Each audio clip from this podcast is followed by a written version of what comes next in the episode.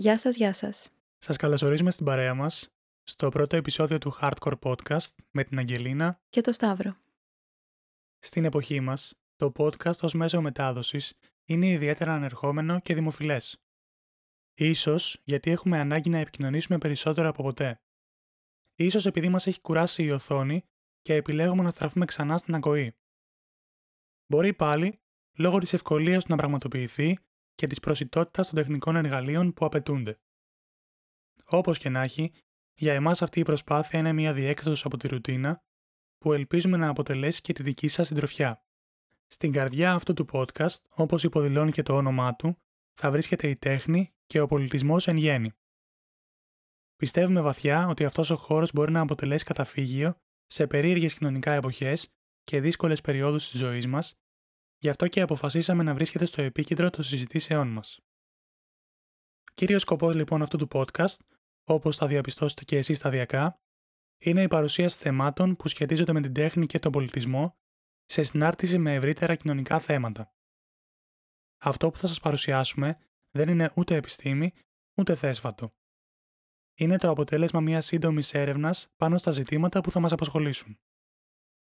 Αφορμή για το περιεχόμενο των επεισοδίων μας θα είναι είτε ενδιαφέρουσες πτυχές των πεδίων αυτών, είτε γεγονότα της καθημερινότητας που θέλουμε να προβάλλουμε, ακούγοντας και τη δική σας άποψη. Σε όλη αυτή τη διαδικασία, επομένως, βασική αξία και κίνητρο για εμάς έχει η δική σας συμμετοχή. Για τον λόγο αυτό, επιδίωξή μας θα είναι να επικοινωνούμε ενεργά, ώστε να μας λέτε τη γνώμη σας για τα θέματα που παρουσιάζονται, τις παραλήψεις που τυχόν θα προσθέτατε και τις προτάσεις σας για επιπλέον θέματα που θα θέλατε να αναδείξουμε. Αν και αυτό το podcast αποτελεί μια δραστηριότητα επιπλέον των υποχρεώσεων που ήδη έχουμε, το αντιμετωπίζουμε με ενθουσιασμό και σοβαρότητα. Και θα προσπαθήσουμε να είμαστε συνεπείς στα ραντεβού μας για όσο εμείς το μπορούμε και εσείς το θέλετε. Μετά από αυτή τη σύντομη παρουσίαση και πρωτού περάσουμε στην ανάλυση του πρώτου επεισοδίου, θα θέλαμε να σας πούμε δύο λόγια για εμάς. Γνωριστήκαμε πριν 7 περίπου χρόνια στη σχολή, στο τμήμα Ιστορίας και Αρχαιολογίας στην Αθήνα. Ο Σταύρος ασχολήθηκε περισσότερο με το κομμάτι της ιστορίας και έκανε το μεταπτυχιακό του στις ευρωπαϊκές σπουδές στο Λέουβεν του Βελγίου. Εγώ επέλεξα την ιστορία της τέχνης ως κατεύθυνση και στο πρώτο πτυχίο, αλλά και στο μάστερ, το οποίο έκανα στο Χρόνικεν της Ολλανδίας. Τα τελευταία χρόνια είμαστε πολύ καλοί φίλοι, ταξιδεύουμε και κυρίως μετά την εποχή της πανδημίας αρχίσαμε να ψάχνουμε τρόπους για να μην χάσουμε τη δημιουργικότητά μας. Η ιδέα για το podcast Γεννήθηκε λόγω της αγάπης μου για την τέχνη, αλλά και λόγω της επιθυμίας μου να δείξω αυτά που βλέπω και αγαπώ σε εκείνη και σε άλλους ανθρώπους. Το συζητήσαμε και είδαμε πως και οι δύο ενδιαφερόμασταν να αναλάβουμε κάτι τέτοιο, συνδυάζοντας πάντα τους διαφορετικούς μας τρόπους σκέψης και προσέγγισης.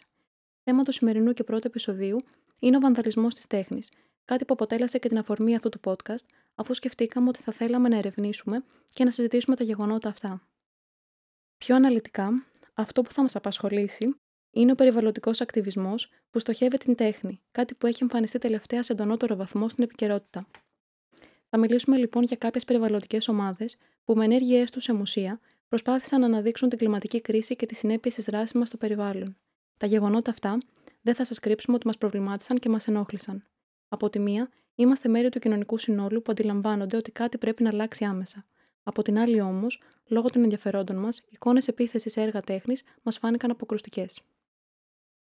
Κάνοντας μία σύντομη ιστορική αναφορά, θα έρθουμε στο σήμερα, προβάλλοντας χαρακτηριστικά παραδείγματα ακτιβιστικών δράσεων στους χώρους πολιτισμού.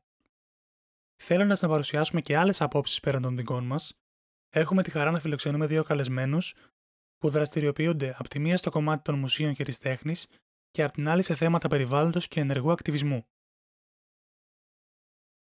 Το φαινόμενο του βανδαλισμού ενός έργου τέχνης δεν είναι κάτι το καινούριο. Στο παρελθόν, μια τέτοιου είδους δράση ήταν είτε κίνηση μεμονωμένων ατόμων ή ακόμα και απόφαση μιας ομάδας με πολιτικούς ή και άλλους σκοπούς. σω οι πιο γνωστοί βάνδαλοι τέχνης του περασμένου αιώνα να ήταν οι σουφραζέτες. Ήταν τα μέλη του κινήματος που τον 19ο και 20ο αιώνα αγωνίστηκαν στο Ηνωμένο Βασίλειο για να εξασφαλίζουν το δικαίωμα ψήφου των γυναικών. Για να πετύχουν το σκοπό τους, προχώρησαν πολλές φορές σε ενέργειες αρκετά ριζοσπαστικές, αναστατώνοντας τη Βρετανία που δεν ήταν καθόλου συνηθισμένη σε τέτοιες μεθόδους. Μία από αυτές τις ενέργειες ήταν και η επίθεση στην Εθνική Πινακοθήκη του Λονδίνου. Το Μάρτιο του 1914, η Μέρι Ρίτσαρdsον, κουβαλώντας ένα βιβλίο με σκίτσα, μπήκε στην Εθνική Πινακοθήκη και επιτέθηκε σε έναν από τους πιο γνωστούς πίνακες με γυμνό στον κόσμο, την Αφροδίτη του Διέκο Βελάσκε. Το συγκεκριμένο έργο βρισκόταν στη συλλογή της Εθνικής Πινακοθήκης από το 1906 και ανέκαθεν κατήχε μια πολύ σημαντική θέση στον κόσμο της τέχνης, καθώς είναι το μοναδικό γυμνό ζωγραφισμένο από το ζωγράφο.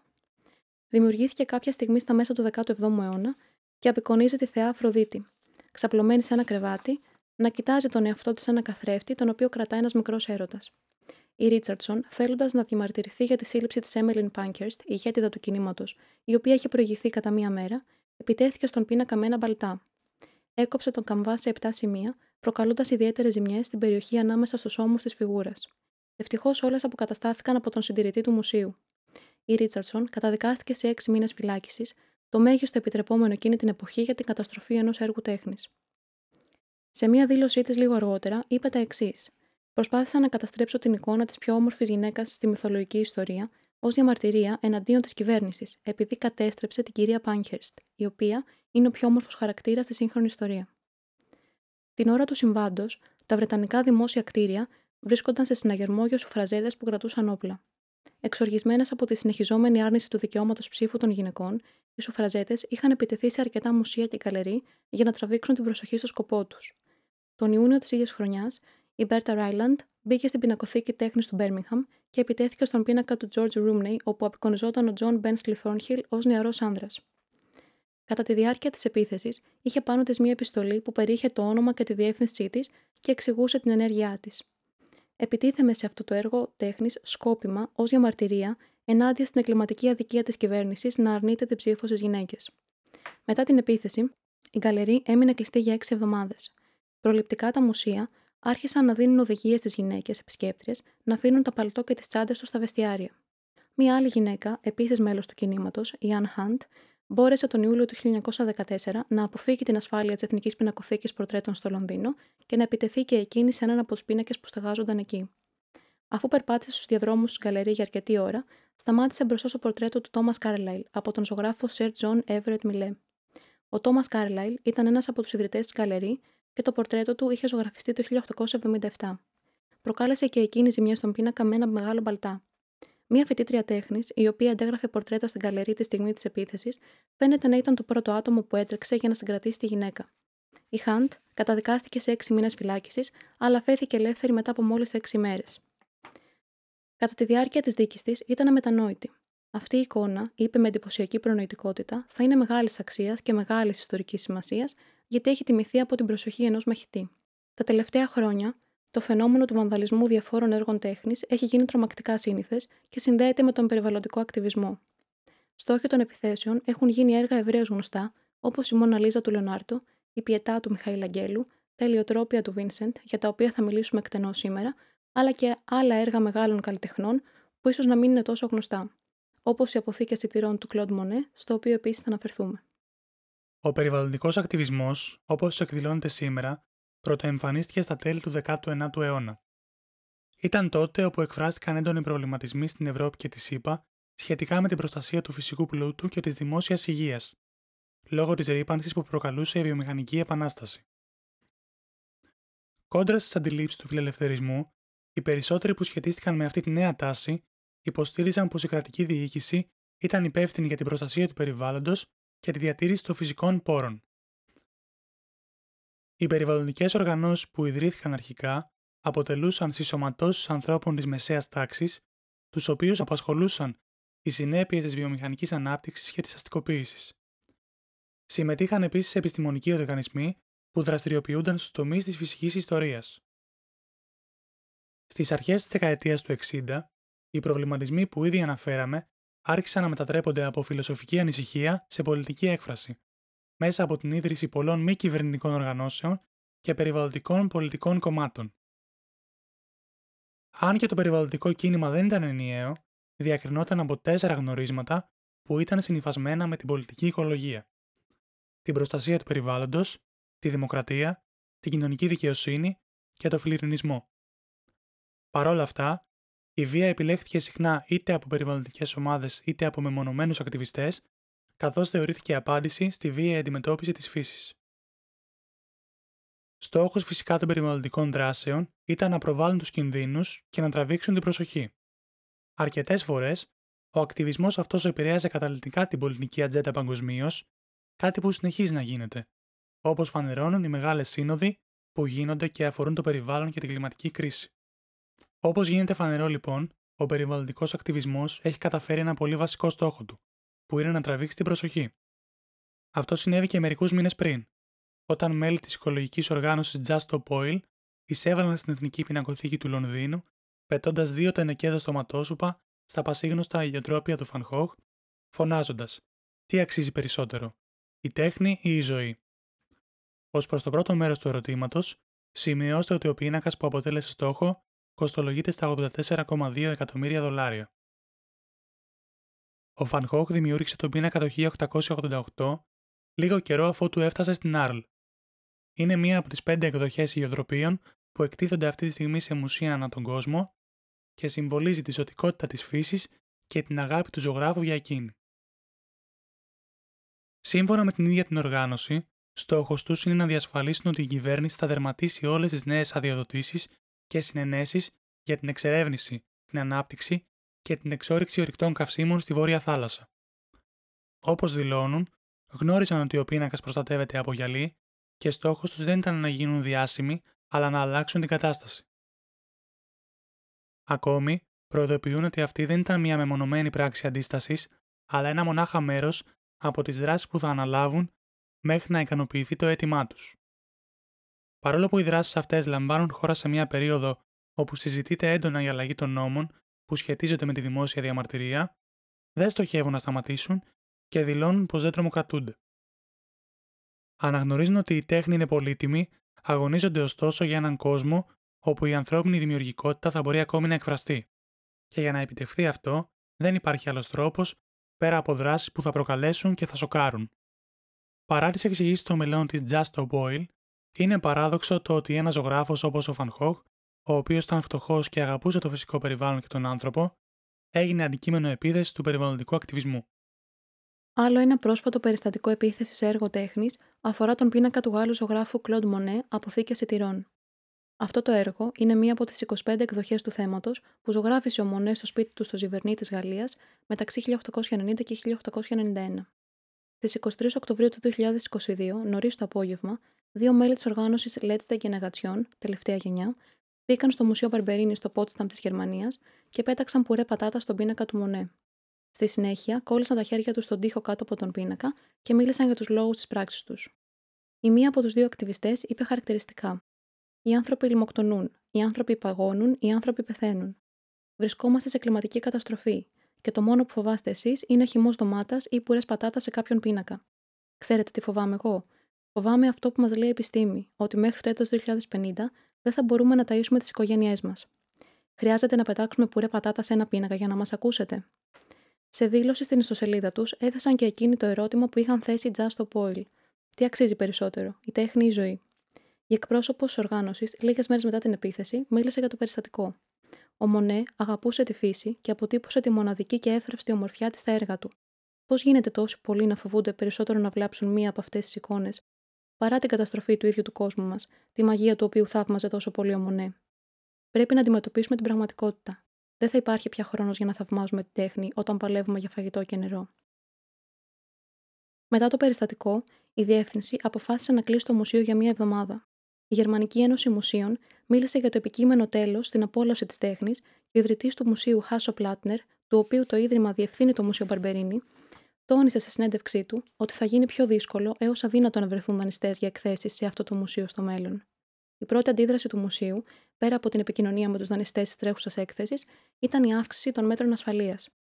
Η επίθεση σε ένα έργο της συλλογής του μουσείου, καθώς και προηγούμενες επιθέσεις σε έργα τέχνης, έδειξαν ότι τα διεθνή πρότυπα ασφαλείας για την προστασία των έργων τέχνης σε περίπτωση επιθέσεων ακτιβιστών δεν επαρκούν και πρέπει να αναπροσαρμοστούν, δήλωσε ο διευθυντής του μουσείου. Ακόμη δήλωσε, ενώ κατανοώ την επίγουσα ανησυχία των ακτιβιστών μπροστά στην κλιματική καταστροφή, είμαι συγκλονισμένος από τα μέσα με τα οποία προσπαθούν να δώσουν βάρος στα αιτήματά τους. Οι δύο ακτιβιστές οδηγήθηκαν στη φυλακή λίγες μέρες μετά την επίθεση, σύμφωνα με μία ανάρτηση στο Twitter από την ίδια την οργάνωση. Προτού περάσουμε στις δύο συνεντεύξεις, πάμε να μιλήσουμε λίγο πιο λεπτομερώς για το φαινόμενο που εξετάζουμε.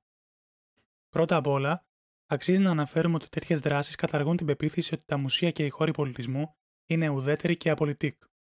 Πιθανά κίνητρα βανταλισμού τέχνης σχετίζονται με την πνευματική κατάσταση του δράστη, το φθόν εναντίον του έργου που στοχοποιείται, την έκφραση διαμαρτυρίας, κατηγορία που αφορά και το σημερινό θέμα άλλωστε, τον απλό πόδο για καταστροφή, την αναζήτηση προβολής και πρόκληση πολιτικής αναταραχή, καθώς επίσης άλλου είδους πεπιθήσεις όπως η θρησκεία. Ο βανταλισμός στοχεύει έργα τα οποία είναι ιδιαίτερα αγαπητά στην κοινωνία, έτσι ώστε να κλονιστεί περισσότερο το κοινό αίσθημα. Όσο πιο διάσημο είναι ένα έργο, τόσο πιο πολύ διεγείρει το μένος ενός επίδοξου βάνδαλου. Δεν είναι τυχαίο ότι η Μόνα Λίζα, ένα από τα πιο διάσημα έργα του κόσμου, κατέχει και το ρεκόρ των περισσότερων γνωστών επιθέσεων. Η τελευταία φορά που ο πίνακας στοχοποιήθηκε ήταν μερικούς μήνες πριν, όταν ένας 36χρονο, φορώντας περούκα και καθισμένος σε αναπηρικό αμαξίδιο, κατάφερε να τον προσεγγίσει, πετώντας μια τούρτα και δηλώνοντας ότι το έκανε για τον πλανήτη που καταστρέφεται. Εκτός από το ίδιο το έργο, αξίζει να σημειωθεί ότι η επίθεση πλήττει άμεσα το χώρο φιλοξενίας του, το μουσείο δηλαδή, τις αξίες του και την ικανότητά του να προστατεύει τα έργα που υπάρχουν εκεί. Η φύλαξη των έργων είναι κύρια ευθύνη του μουσείου, για την οποία επιστρατεύει προσωπικό φυλάκων αλλά και εθελοντές. Τα μουσεία, τα οποία συνήθως γίνονται αντικείμενα επίθεσης, είναι τα μεγάλα, καθώς είναι δυσκολότερο να φυλαχτούν, αλλά και επειδή εκεί βρίσκονται πολύτιμα έργα, τα οποία όπως είπαμε αποτελούν και πολυτιμότερη βορρά. Παράδοξο αν αναλογιστεί κανείς τον υψηλό αριθμό προσωπικού ασφαλείας. Πρέπει ωστόσο να υπολογίσουμε το γεγονός πως οι εργαζόμενοι αυτοί συχνά αμείβονται με χαμηλούς μισθούς και προσλαμβάνονται για ορισμένο χρόνο, κάτι που σίγουρα είναι προβληματικό και που στερεί την πρόθεση και την αυτοπεποίθηση να εργαστούν αποτελεσματικά. Άλλος ένας παράγοντας που χρειάζεται να εξεταστεί για την αποφυγή ανάλογων ενεργειών στο μέλλον είναι το νομικό πλαίσιο που προστατεύει τα έργα τέχνης, το οποίο για την ώρα είναι ανεπαρκές. Όσο και τη στάση των μουσείων απέναντι σε αυτά τα γεγονότα, είναι χαρακτηριστικό ότι τις περισσότερες φορές αρνούνται να αναζητήσουν ή να ερμηνεύσουν τα κίνητρα αυτά, αποφεύγοντας έτσι να τους δώσουν αξία και να τα επαληθεύσουν. Αυτό ωστόσο είναι μια λάθος τακτική, μιας και η αναζήτηση των κινήτρων, στη συγκεκριμένη περίπτωση, είναι ουσιώδης για την αποτροπή ανάλογων ενεργειών και σίγουρα εμποδίζει τα μουσεία από το να είναι περισσότερο προετοιμασμένα στο μέλλον. Αυτό ωστόσο έχει αρχίσει και αλλάζει πρόσφατα, καθώς τα μουσεία, αναγνωρίζοντας τις κοινωνικοπολιτικές διαστάσεις των γεγονότων, επιλέγουν να προωθήσουν το δημόσιο διάλογο και συχνά δεν διστάζουν να πάρουν θέση σε διάφορα ζητήματα. Πρώτος καλεσμένος για σήμερα είναι ο Αστέριος του Βλατζής. Με τον Αστέριο ήμασταν συμφοιτητές στο Χρόνικεν και αυτή την περίοδο κάνει την πρακτική του άσκηση στο Μουσείο της Πόλης. Είναι από τα πιο κατάλληλα άτομα για να μιλήσουν για το ζήτημα και πλέον ένας πολύ καλός φίλος. Αστέρια, σε ευχαριστούμε πάρα πολύ που είσαι μαζί μας σήμερα για να συζητήσουμε για το θέμα του βανδαλισμού στην τέχνη, μιας και είναι πάρα πολύ επίκαιρο. Ξέρω ότι μεγάλωσε στην Ελλάδα, τώρα όμως ε, ζει στην Ολλανδία τον τελευταίο 1,5 χρόνο, αν δεν κάνω Ε, ανήκει στην ηλικιακή ομάδα 20 με 30, οπότε ζεις και γίνεσαι ενεργό μέλος της κοινωνίας ακριβώς στη χρονική στιγμή που ε, το περιβάλλον και η φύση έχουν φτάσει στο χειρότερο σημείο από ποτέ θεωρώ. Και ταυτόχρονα έχεις μελετήσει, έχεις επιλέξει μάλλον να μελετήσεις τον κόσμο της τέχνης και να εργαστείς, να κάνεις την πρακτική σου στον χώρο του μουσείου, που αυτή τη στιγμή στοχοποιείται. Ε, οπότε ως ένας άνθρωπος ο οποίος ζει μέσα στις εξελίξεις, βλέπει το περιβάλλον να καταστρέφεται και την καθημερινότητά σου να αλλάζει και παράλληλα εργάζεσαι σε αυτό το χώρο στον οποίο γίνονται οι προσπάθειες μέσα εισαγωγικά για επαγρύπνηση. Πώς mm. κρίνεις τα γεγονότα, πώς τα βλέπεις; είναι λίγο δίκοπο μαχαίρι Ε, αρχικά θέλω να πω ότι σαν άνθρωπος δεν είμαι ο τύπος ανθρώπου που λέει ότι καταδικάζω τη βία από όπου και αν προέρχεται. Δεν καταδικάζω τη βία από όπου προέρχεται, ειδικά αν προέρχεται από έναν άνθρωπο ο οποίος, ή πολλούς ανθρώπους συλλογικά η οποία είναι αδύναμη και έχει κατεύθυνση προς κάποιον πιο δυνατό ή ένα, εν πάση περιπτώσει μια συλλογικότητα ατόμων που μπορούν να κάνουν κάτι για να αλλάξουν τα πράγματα.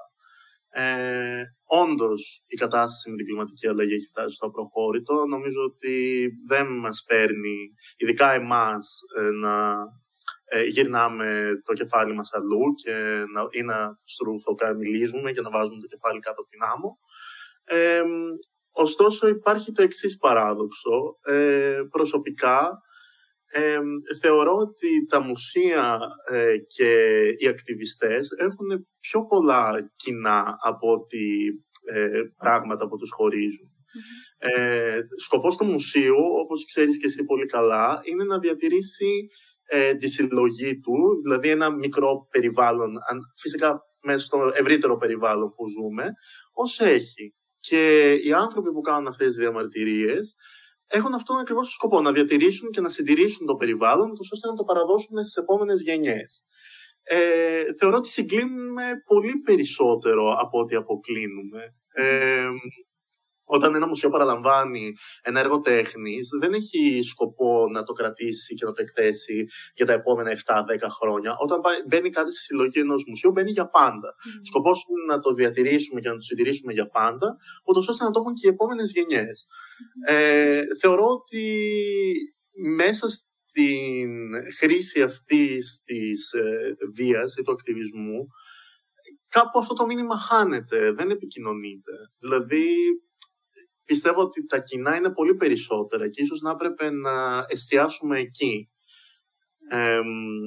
τώρα, όσον αφορά την ε, χρήση βίας, αν πάρουμε πούμε, το περιστατικό ε, του ντοματοπελτε πάνω στον πίνακα του Βάγκο, έχω να πω ότι το μήνυμα κάπου χάνεται, κατά τη γνώμη μου τουλάχιστον. Δηλαδή, όταν εκπροσωπείς μία κοινωνική ομάδα ή ένα μήνυμα και θες να περάσεις ένα μήνυμα ε, συλλογικά, δεν πρέπει να φαίνεται πουθενά το εγώ ή δεν πρέπει να φαίνεται πουθενά εσύ Ε, θεωρώ ότι μετά από αυτή την επίθεση δεν κάθισε κανείς ουσιαστικά να ενημερωθεί για την κλιματική αλλαγή. Mm-hmm. Τουλάχιστον μπορώ να σας πω πούμε, ότι άνθρωποι από το δικό μου περιβάλλον, οι οποίοι δεν έχουν και κάποια ιδιαίτερη σχέση ε, με το περιβαλλοντολογικό κομμάτι, δεν ε, ερευνούν πολύ. Για παράδειγμα, οι γονείς μου, που είναι μια ηλικιακή ομάδα 50 με προς 60.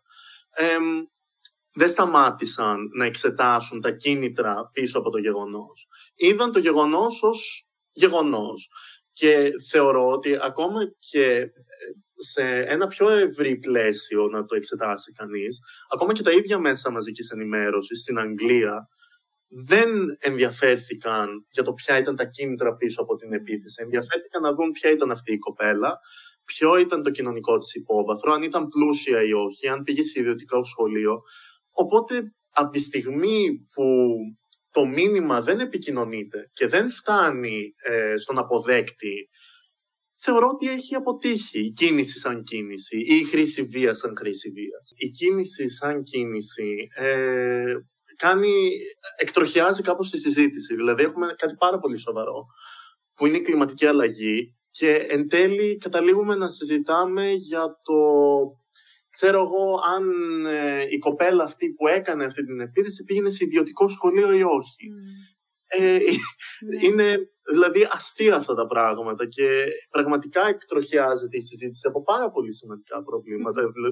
Δηλαδή, δεν μπορώ να φανταστώ κάτι πιο φλέγον από την κλιματική αλλαγή αυτή τη στιγμή. Ναι. Ε, ήδη, ακόμα και στον χώρο της τέχνης, το sustainability ε, και το πώς μπορούν τα μουσεία να γίνουν πιο πράσινα και το πώς μπορούν οι ίδιες οι συλλογές να υιοθετήσουν τέτοιες θεματικές, είναι εκεί, είναι γεγονός, είναι μια συζήτηση η οποία συμβαίνει. Ε, θεωρώ ότι τα μουσεία σαν μουσεία, ε, και μιλάω για, πάντοτε για τα δημόσια ιδρύματα, γιατί αυτά μας αφορούν ως φορολογούμενους και ως πολίτες που ε, δίνουμε τα χρήματα μας στο κράτος, ε, εννοείται ότι μας πέφτει λόγος που πηγαίνουν αυτά τα χρήματα και μας πέφτει λόγος από που χρηματοδοτούνται αυτά τα μουσεία.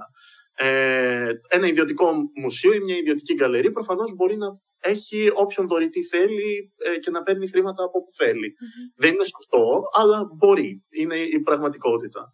Ε, το κομμάτι όμως του μουσείου στο δημόσιο χώρο μας αφορά όλους. Όταν γίνονται τέτοιες επιθέσεις, ε, θεωρώ αναπόφευκτα, είτε θα έχουμε ε, μια συνθήκη όπου τα μουσεία θα αρχίσουν να βάζουν είσοδο, το οποίο προφανώς αυτό θα επηρεάσει πάρα πολλές κοινωνικές ομάδες, γιατί για παράδειγμα αυτή την περίοδο, από όσο γνωρίζω στην Ελλάδα, υπάρχουν πάρα πολλοί άνεργοι, οι οποίοι δεν είναι δηλωμένοι, άρα δεν έχουν κάρτα ανεργίας, άρα δεν μπορούν να μπουν στους πολιτιστικούς χώρους δωρεάν.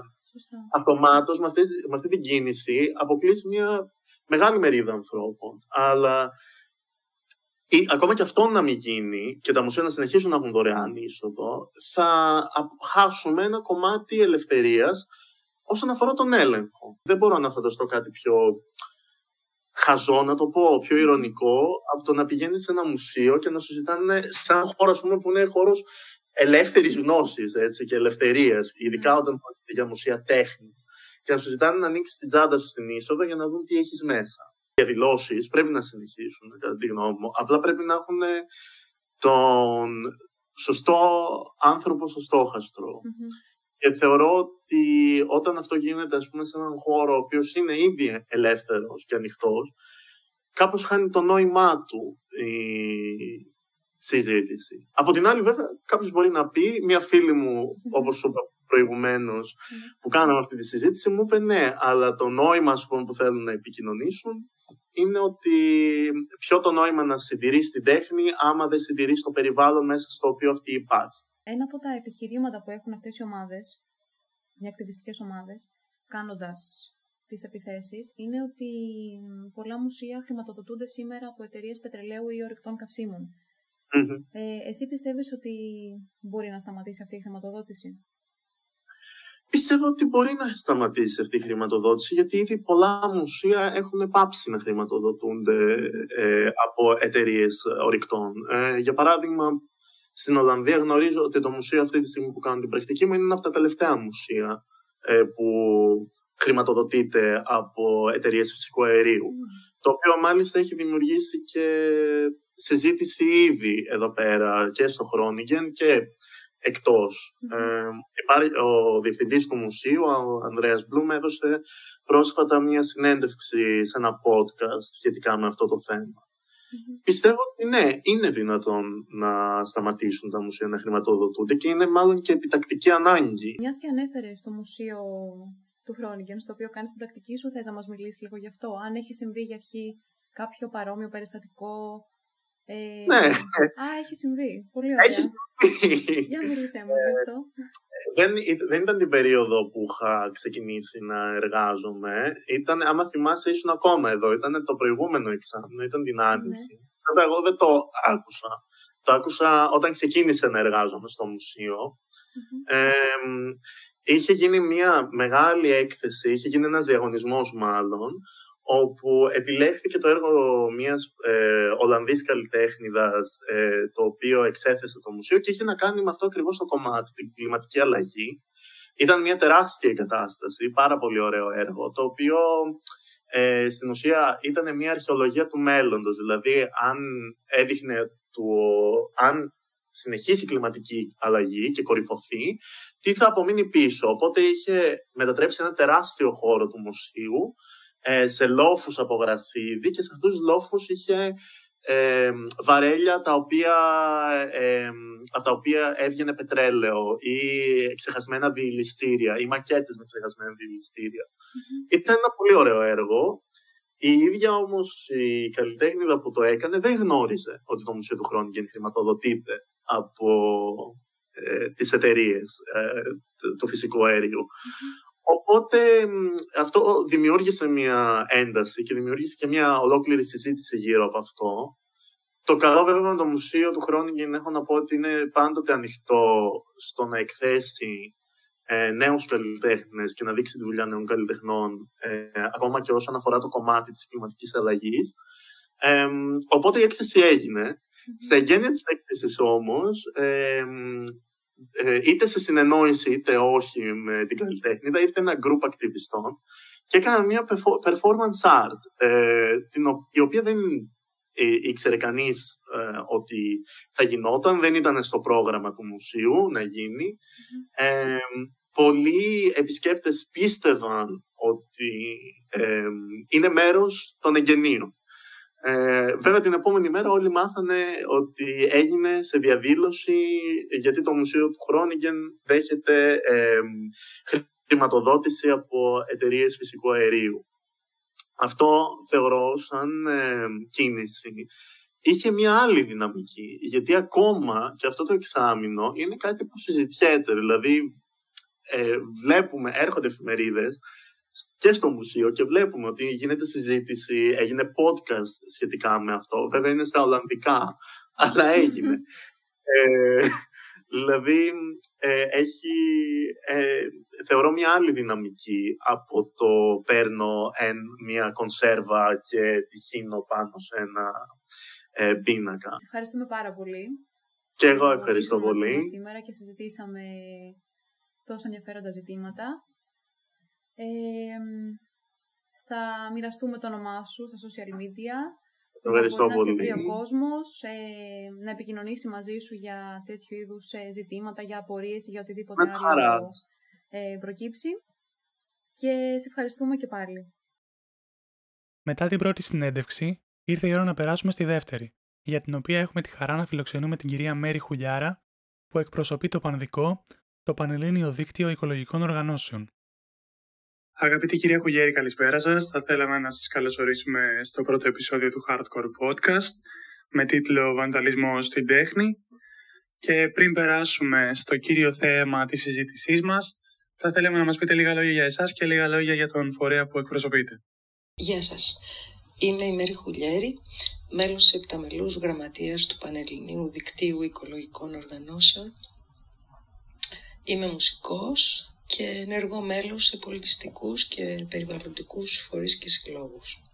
Το Πανελλήνιο Δίκτυο Οικολογικών Οργανώσεων, η Πανδικό όπως το αποκαλούμε, απέκτησε νομική υπόσταση το 1988 και εκπροσωπεί σήμερα περίπου 40 οικολογικές οργανώσεις γεωγραφικά κατανεμημένες σε μεγάλο μέρος της ελληνικής επικράτειας. Σε όλα αυτά τα χρόνια, οι δράσεις του αποσκοπούν στην προστασία και αναβάθμιση του περιβάλλοντος, την ανάπτυξη οικολογικής συνείδησης στους πολίτες, την παρέμβαση σε εθνικό και ευρωπαϊκό, ευρωπαϊκό και διεθνές επίπεδο για την επίλυση οικολογικών προβλημάτων και ποιότητα ζωής. Μας αναφέρατε τους σκοπούς τους οποίους επιδιώκει το Πανοδικό και αυτό που θα ήθελα να σας ρωτήσω είναι, ποιοι είναι οι, ποια είναι τα μέσα, ποιοι είναι οι τρόποι οι οποίοι χρησιμοποιούνται ώστε να επιτευχθούν αυτοί οι σκοποί. Οι δράσεις και ακτιβισμοί του Πανδικό είναι πάμπολες, πολλές φορές επικίνδυνες. Ενδεικτικά θα αναφέρω την κατάληψη, την κατάληψη αεροπλάνου, την κατάληψη δεξαμενής αποθήκευσης υγρής αμμονίας και πολλές πολλές ακόμα θα μπορούσαμε να συζητάμε πάρα πολύ ώρα για, την, για τις ακτιβιστικές ενέργειες του Πανελληνίου Δικτύου Οικολογικών Οργανώσεων. Ε, πολλά από τα μέλη έχουν συλληφθεί, έχουν δικαστεί, αλλά πάντα εξακολουθούν να είναι ενεργά και πρόθυμα στη συνέχιση των δράσεών μας. Πάμε τώρα να περάσουμε στα επεισόδια που περιγράψαμε προηγουμένως και αφορούν και το σημερινό επεισόδιο. Και θα ήθελα να μας πείτε την άποψη του Πανδικό σχετικά με αυτά. Η τέχνη είναι απαραίτητο στοιχείο στη ζωή μας, σε κάθε έκφανση ως μέσο λύτρωσης, έκφραση του ψυχικού μας κόσμου και πολλές φορές χρησιμοποιούμε την τέχνη για να φωνάξουμε για την προστασία του περιβάλλοντος. Από την άλλη, το καθαρό περιβάλλον είναι απαραίτητο για την υγεία και ευημερία του ανθρώπου.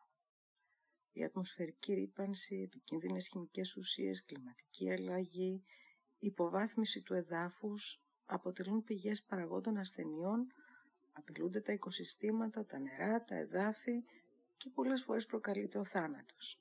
Στις ε, περιπτώσεις που αναφερόμαστε, όπως ε, στην πινακοθήκη του Λονδίνου, στην ε, σούπα που έχουν, που έχουν πετάξει σε πίνακα του Van Gogh, τα λιοτρόπια, ε, πουρέ πατάτα σε πίνακα του Μονέ.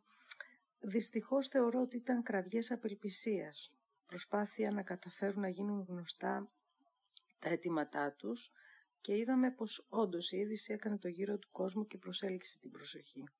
Η πράξη των νέων ανθρώπων ε, σίγουρα δεν είχε σκοπό να καταστρέψει αφού προκάλεσε φθορές μόνο στα προστατευτικά μέρη των πινάκων. Είναι όπως όταν κάποιος μπαίνει στο σπίτι σου με σκοπό να σε κακοποιήσει και να καταστρέψει, δικαιολογείς να αμυνθείς και ίσως τραυματίσεις τον εισβολέα. Ε, φυσικά υπάρχουν και άλλοι τρόποι να διακηρύξει κανείς την απελπισία του για την κατάσταση του περιβάλλοντος και καλό είναι να μην γίνεται επέμβαση σε έργα τέχνης, αλλά η απελπισία είναι κακός σύμβουλος. Αν κάποιος βρεθεί στη δύσκολη θέση να διαλέξει το περιβάλλον και την προστασία του, ουσιαστικά την προάσπιση της ποιότητας της ζωής των πολιτών, που αυτό θα πρέπει να είναι το πρωταρχικό μας μέλημα, για μένα θα πρέπει να επιλέξει το περιβάλλον. Γιατί χωρίς περιβάλλον δεν μπορεί να υπάρξει άνθρωπος και φυσικά όχι η τέχνη. Θα θέλαμε να σας ευχαριστήσουμε για αυτή την σύντομη αλλά κέρια παρέμβασή σας, μιας και θέλαμε να φιλοξενήσουμε την άποψη ενός ατόμου που όχι μόνο προβληματίζεται και ανησυχεί για το περιβάλλον, αλλά που έχει βρεθεί στην πρώτη γραμμή ως μέλος μιας ακτιβιστικής ομάδας. Σας ευχόμαστε ό,τι καλύτερο, τόσο ατομικά όσο και συλλογικά. Πρωτού κλείσουμε το πρώτο επεισόδιο, ήρθε η ώρα να κάνουμε μία συνοπτική ανακεφαλαίωση. Αυτά που ακούστηκαν από τους δύο καλεσμένους ήταν πολύ σημαντικά και σίγουρα αποτελούν αντικείμενο σκέψης που σχετίζονται με αυτά που θέλουμε να θίξουμε και να συζητήσουμε. Από τη μία πλευρά, δεν μπορεί κανείς να παραβλέψει την κλιματική κρίση, η οποία είναι σε εξέλιξη, όπως μπορούμε να αντιληφθούμε καθημερινά. Από την άλλη, ωστόσο, θεωρούμε ότι παρόλο που χρειάζονται πράξεις και δράσεις, οι οποίες θα αφυπνίσουν τον κόσμο, θα προκαλέσουν και πιθανώς θα πιέσουν, οι επιθέσεις σε έργα τέχνης δεν είναι ωφέλιμες. Αρχικά, θεωρούμε ότι η προσοχή δεν εστιάζεται στο μήνυμα που προσπαθεί να περαστεί, αλλά στην εικόνα της καταστροφής, κάτι που χαρακτηρίζει μετά όλο το ακτιβιστικό κίνημα, θέτοντας ένα επιζήμιο στερεότυπο. Στόχος μας δεν πρέπει να είναι ο πολιτισμός, αλλά όσοι μπορούν να κάνουν κάτι και παρόλα αυτά μένουν αδρανείς, ή όσοι είναι κύριοι υπεύθυνοι για αυτή την κρίση. Όσον αφορά στη χρηματοδότηση πολιτιστικών χώρων από πετρελαϊκές εταιρείες, συμβολικότερος θα ήταν ο αποκλεισμός του μουσείου και όχι η στοχοποίηση των έργων τέχνης, τα οποία άλλωστε απλώς τοποθετήθηκαν εκεί. Φτάνοντας στο κλείσιμο, θα θέλαμε να σας ευχαριστήσουμε που ήσασταν σήμερα μαζί μας στο πρώτο επεισόδιο του Hardcore Podcast. Θα περιμένουμε με ανυπομονησία να μας πείτε τις εντυπώσεις και τα σχόλιά σας. Μπορείτε να μας βρείτε στο Facebook ή στο Instagram ή να μας στείλετε email στο thehardcorepodcast.yahoo.com Ραντεβού στο επόμενο επεισόδιο, το οποίο θα μας βρει σε μια νέα χρονιά. Να είστε καλά και να περνάτε όμορφα.